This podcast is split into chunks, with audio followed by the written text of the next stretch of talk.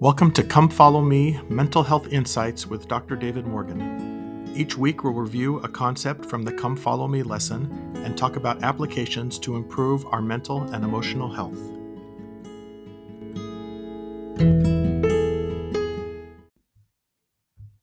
Hi, welcome to episode 10. This week, we are studying Genesis uh, chapters 28 through 33 and we're going to talk about relationships today using the saga of Jacob and Esau as a backdrop.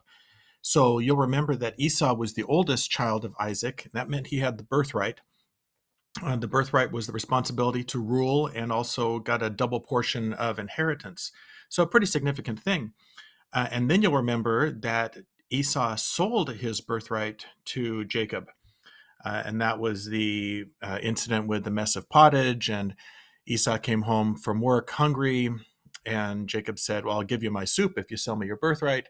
And Esau said, What good does a birthright do me if I'm going to die of hunger? Ends up selling it to him. Clearly, a moment of frustration and impulsiveness for Esau, um, but he did sell his birthright.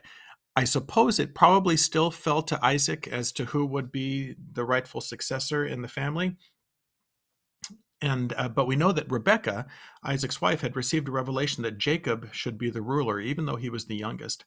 And so she and Jacob arranged this, what appears to be maybe a shady little situation where um, Isaac is blind and they, um, as Isaac says, bring me Esau that I can give him the blessing, um, that blessing of the of the firstborn and being able to rule.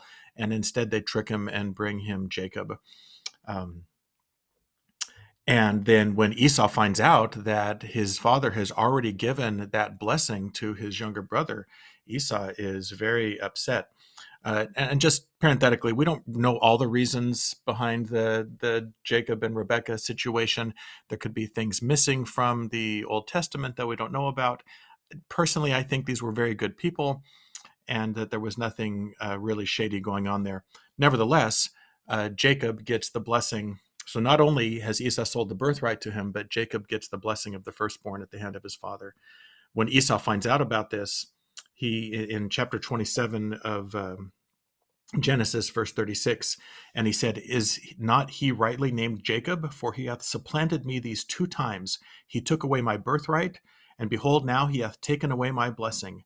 And he said, Hast thou not reserved a blessing for me? Asks of his father, Don't you, can I have this blessing? Isaac says, I cannot give you the blessing. I've already given it to Jacob. And Esau is very upset. Genesis 27 41. And Esau hated Jacob because of the blessing wherewith his father blessed him. And Esau said in his heart, The days of mourning for my father are at hand. Then will I slay my brother Jacob. So Esau has got murder on the mind, and he is uh, he has had it with his brother Jacob. Uh, Rebecca, mom, hears about this, hears that Esau is ultimately planning to kill Jacob. She tells Jacob to leave um, and to flee to another land, but then she worries that he's going to get hooked up with the wrong type of people. As I was reading this in the scriptures, it just made me think, man, these relationship issues have been going on forever. Here's a mom worried about her son getting mixed up with the wrong type of people, yet he can't not go there because if he doesn't go there, then he's going to get killed by his other brother. Dating all the way back to Cain and Abel in Adam and Eve's family. And I guess the reason I mention that is if you are struggling with your relationships, don't worry. This has been the plight of humanity from the beginning of time and it's just it's just something that I think we are destined to struggle with and learn from. So Jacob Jacob flees and goes to another land, and he establishes his life away from Canaan, away from um, from Esau, and he becomes very very successful over time. He's got a great life, and I'm sure he would have been content to just live there for the rest of his days and never have to cross paths with Esau again.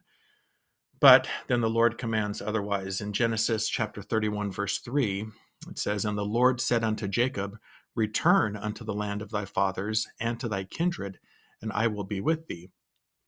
Well, to Jacob, what he probably hears is, You need to go back to Canaan, and that's where Esau is. And the last you heard from Esau, he was planning to kill you. So I'm sure this was very frightening for Jacob. But he, the Lord promised him, the Lord said, And I will be with thee And so Jacob decides he's going to do it. And, I, and I, we'll talk about this a little later, but I'm really impressed with Jacob and the way he handles this. So, as Jacob prepares to return to Canaan, where he's going to find Esau, he sends some scouts earlier, and the scouts come back and they say, Yeah, we saw Esau, and he had 400 men with him.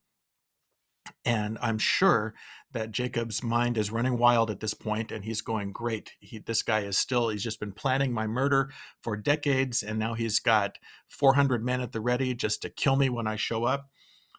So on so but Jacob nevertheless is obedient and he starts to make the journey. He brings um, lots of stuff with him in order to appease his brother. He brings his family with him, his wives and his children. And on the night before Jacob is going to meet with Esau, he prays once again, and this is in Genesis 32 11. Jacob says, Deliver me, I pray thee, from the hand of my brother, from the hand of Esau, for I fear him, and lest he will come and smite me, and the mother with the children. So clearly, that's Jacob's number one worry, and rightfully so. but I find Jacob's course of action inspiring here because he, he prays to the Lord and he says, Deliver me from the hand of my brother. Well, Jacob could have delivered himself from the hand of Esau. He could have just stayed in the land he was living in. He didn't have to go back. And he could, like I said, he could have lived out his days there in peace.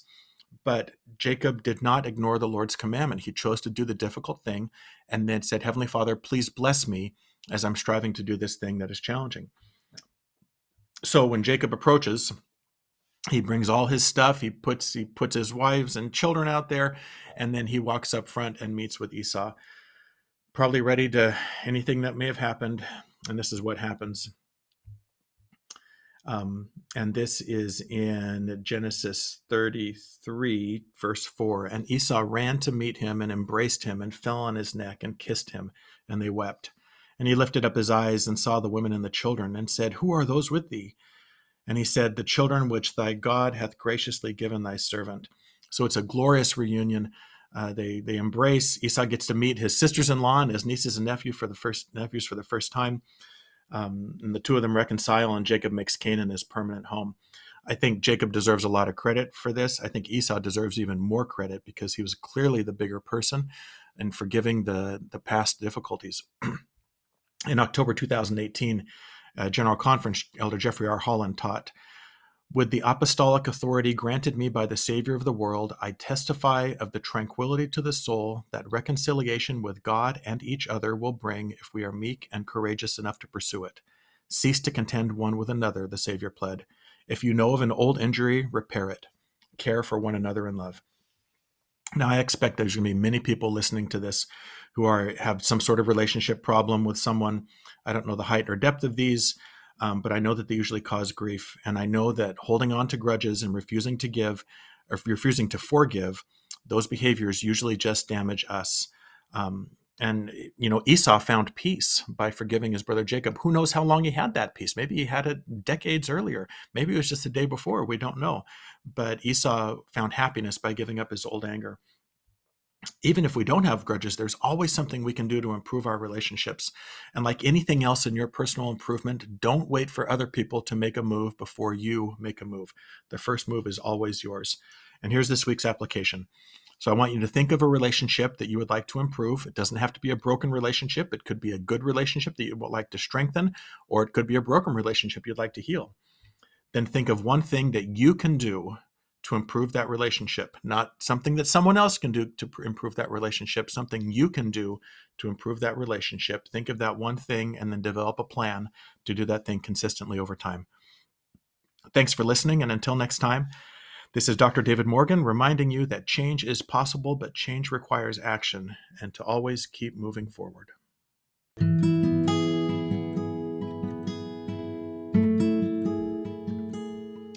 Thanks for listening. If you want to learn more, please visit Dr. Morgan's website at www.ldspsychologist.com.